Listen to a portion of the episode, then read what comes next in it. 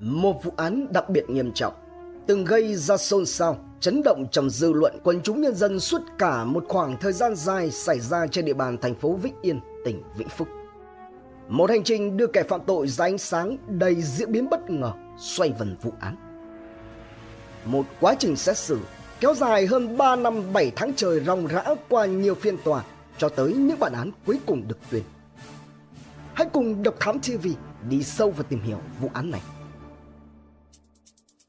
Hai anh em họ Ngày 14 tháng 3 năm 2013 ở thành phố Vĩnh Yên, tỉnh Vĩnh Phúc là một ngày thứ năm bình thường của nhiều người. Một ngày đặc biệt khi vui có, buồn có, áp lực có đối với một số người. Nhưng càng về cuối ngày thì nó lại càng trở nên bất thường đối với hai anh em nó. Tối ngày hôm đó, có một vài người bạn đồng nghiệp chung công ty với nhau có chuyện vui, rủ nhau đi quán rượu liên hoàn Chén chú chén anh, chén ông chén tôi, chén tạc chén thủ. Trời đã dần chuyển về muộn, ai cũng đều đã ngà ngà hơi men. 21 giờ, một người đàn ông trong nhóm nhận được cuộc gọi điện thoại từ cậu em họ của mình. Nói rằng mình đang cùng với bạn gái đi hát karaoke, anh có ra được hay không? Thế là chẳng mất quá nhiều thời gian để bàn tính. Cả nhóm đồng nghiệp rời quán nhậu đi thẳng đến quán hát, tiếp tục uống bia.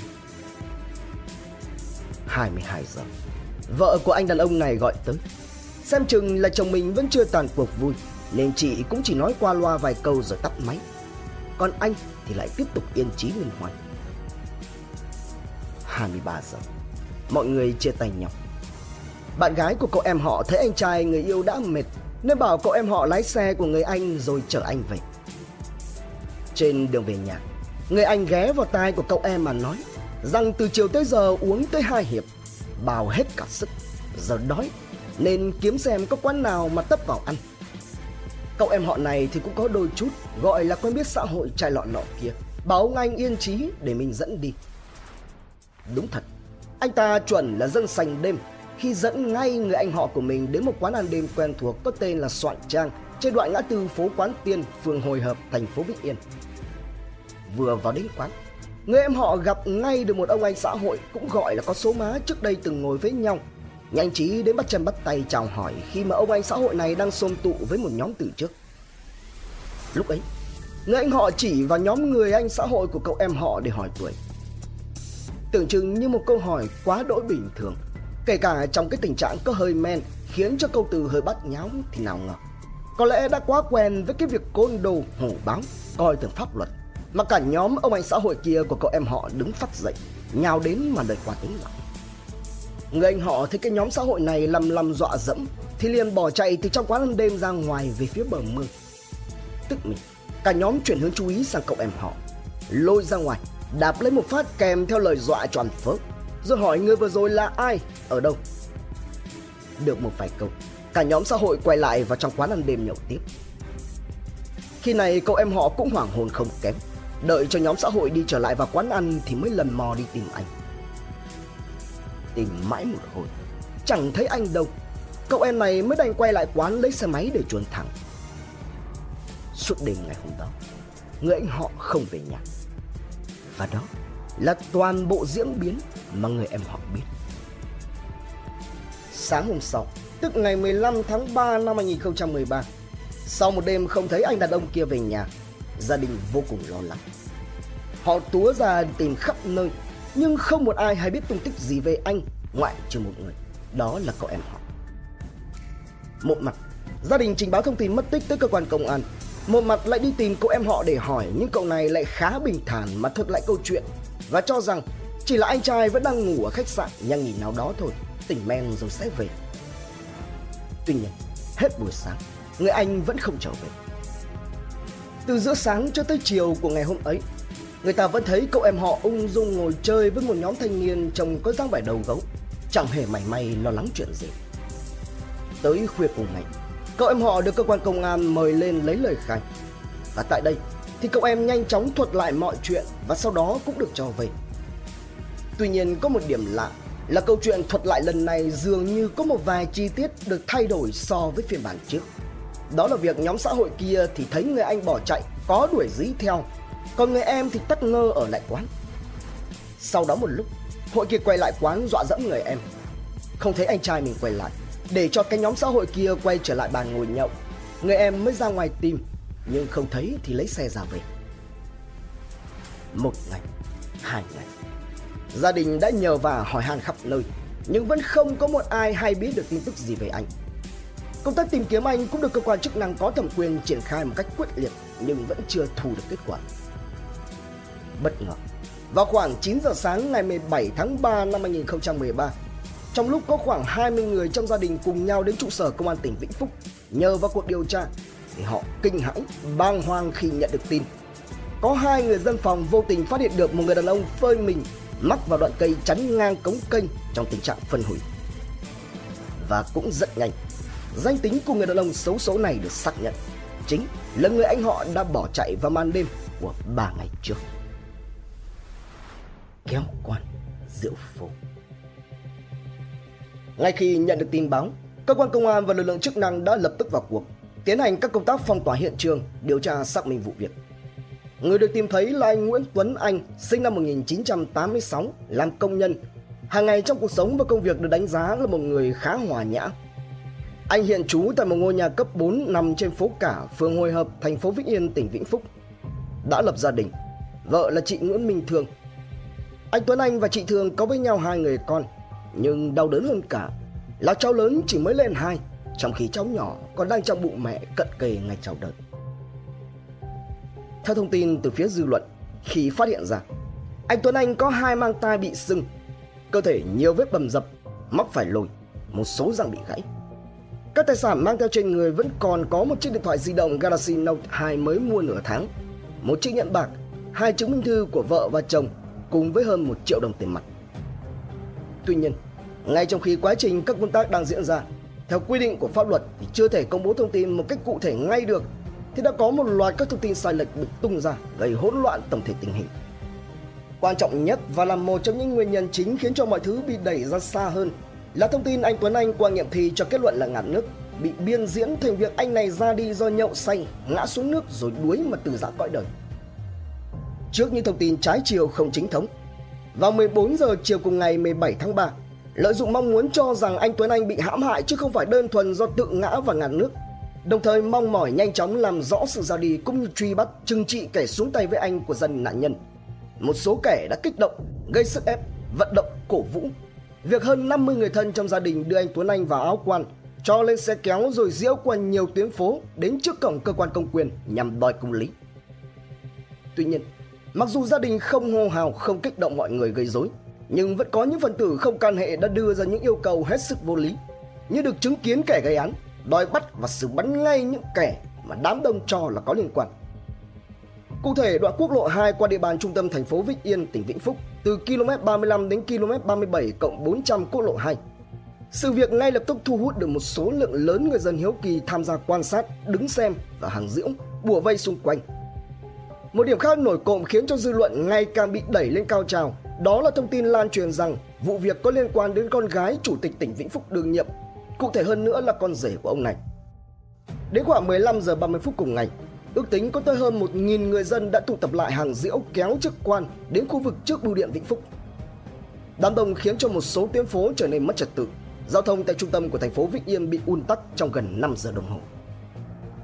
Ngay sau khi xảy ra vụ việc, cơ quan có thẩm quyền cùng đích thân giám đốc công an tỉnh Vĩnh Phúc, thiếu tướng Phùng Tiến Bộ khi đó đã nhanh chóng có mặt xử lý vụ việc, tổ chức tiến hành tuyên truyền giải thích cho gia đình nạn nhân. Ngoài tuyên truyền, một lực lượng cảnh sát cũng sớm đã được bố trí để phòng ngừa và xử lý các trường hợp vi phạm pháp luật. Các lực lượng từ phường đến tỉnh đều được huy động vào cuộc. Và khi gia đình được tuyên truyền giải thích, cũng đã nhanh chóng hiểu ra rằng công tác điều tra cần phải đúng trình tự thủ tục của pháp luật. Chưa có kết luận cuối cùng, mọi việc đang trong quá trình vô cùng gấp rút tiến hành. Định đưa anh Tuấn Anh về mai táng thì lại bị nhiều người ngăn cản không cho mang đi. Kết quả là suốt đêm ngày 17 tháng 3 cho đến sang ngày 18 tháng 3, chiếc áo quan có chứa anh Tuấn Anh vẫn nằm giữa đường phố. Ngay trong sáng ngày 18 tháng 3, Cục Cảnh sát Hình sự Bộ Công an do Cục trưởng Hồ Sĩ Tiến khi đó đã cùng với lực lượng Công an tỉnh Vĩnh Phúc đã tổ chức gặp gỡ, và động gia đình nạn nhân chấp hành đúng pháp luật. Tại các buổi đối thoại, Gia đình nạn nhân cũng đã xin lỗi chính quyền, công an vì đã gây ra sự rắc rối. Cuối cùng, đến tối ngày 18 tháng 3, sau khi tái nhiệm thi, anh Tuấn Anh đã được gia đình, bạn bè và người thân đưa đi mai táng theo đúng phong tục truyền thống địa phương. Đồng thời, tỉnh Vĩnh Phúc cũng kịp thời có những hỗ trợ, giúp đỡ, động viên gia đình trước hết là để thực hiện các công việc liên quan đến mai táng và sau mai táng. Khởi tố hàng loạt. Quay trở lại với công tác xác minh điều tra làm rõ vụ việc. Ngay trong chiều ngày 17 tháng 3, bằng các biện pháp nghiệp vụ, sau khi truy xét thấy có đủ căn cứ, cơ quan cảnh sát điều tra đã xác định có 5 nghi can hiện tại đã khởi tố vụ án khởi tố bị can, bắt tạm giam 4 tháng đối với tất cả 5 đối tượng. Cụ thể thì đây là các đối tượng mà cơ quan điều tra cho đến lúc này đã nắm rõ trong tay, có đủ chứng cứ cho thấy các đối tượng có tác động lực trực tiếp lên anh Tuấn Anh, sau đó thì hất anh này xuống nước. Nguyên nhân xuất phát điểm là mâu thuẫn bộc phát tại quán ăn đêm. Bên cạnh đó, người em họ đi cùng anh Tuấn Anh và cũng là nhân chứng của vụ án xảy ra vào tối ngày 14 tháng 3 là Nguyễn Văn Hiệp, sinh năm 1986, bằng tuổi anh Tuấn Anh cũng được tiếp tục triệu tập lấy lời khai. Năm đối tượng bị khởi tố bắt tạm giam bao gồm Phùng Mạnh Tuấn, tức Tuấn Trọc, sinh năm 1992 ở xã Hợp Thịnh, huyện Tam Dương, tỉnh Vĩnh Phúc. Phùng Đức Tú, sinh năm 1994 ở xã Hợp Thịnh, huyện Tam Dương, tỉnh Vĩnh Phúc.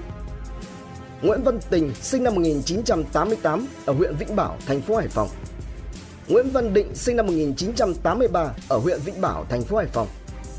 Đặng Quốc Tú sinh năm 1980 ở xã Văn Lùng, thị xã Phú Thọ, tỉnh Phú Thọ. Và trong các đối tượng này thì có hai đối tượng đã có tiền án từng chấp hành án phạt tù.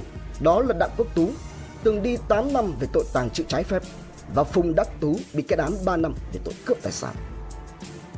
Chiều ngày 18 tháng 3, một cuộc họp báo được tổ chức với sự có mặt của Đại tá Đỗ Văn Hoành, Phó Giám đốc Công an tỉnh Vĩnh Phúc, Thủ trưởng cơ quan điều tra khi đó đích thân trả lời báo chí Tại đây, cơ quan điều tra thông tin rằng cho đến thời điểm này, tài liệu điều tra cho thấy vụ án không liên quan đến con gái và con rể của chủ tịch tỉnh.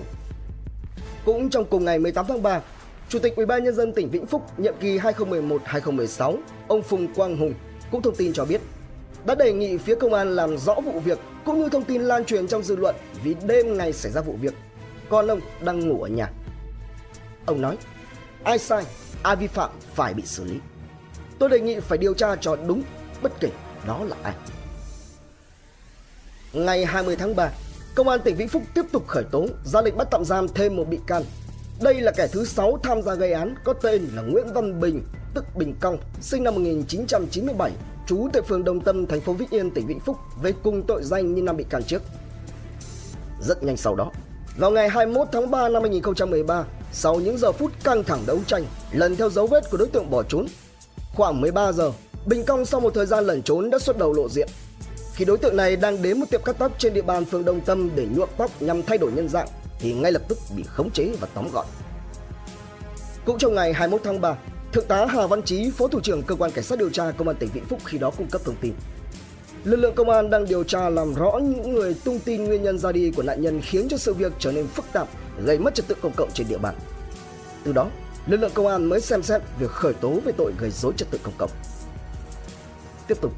Trong hai ngày 26 và 27 tháng 3, cơ quan cảnh sát điều tra đã liên tục mời anh Trần Khánh Dũng là con rể chủ tịch Ủy ban nhân dân tỉnh Vĩnh Phúc khi đó tới làm việc, xác minh rằng có hay không những mối quan hệ với một số người trong vụ án như là nghi ngờ của dư luận. Đến đây thì đúng là mọi việc đang trên đường trở nên sáng tỏ. Và cũng vì thế, cái sảy này kết ung.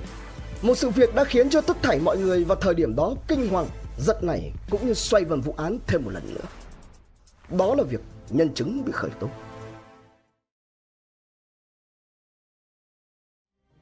Trân trọng cảm ơn quý khán thính giả đã theo dõi. Subscribe, ấn chuông đăng ký để cập nhật những video mới nhất. Like, share, chia sẻ tới nhiều người hơn. Comment những suy nghĩ, ý kiến bình luận của bạn hay những gợi ý đóng góp để chúng tôi được hoàn thiện hơn. Độc Thám TV, hai ngày một số vào lúc 21 giờ. Nguồn tham khảo và tổng hợp VN Express, Thanh niên Việt Nam Plus, Người lao động, Tuổi trẻ, Tiên phong, Công lý, Việt Nam Net cùng nhiều nguồn khác từ Internet. Độc thám chỉ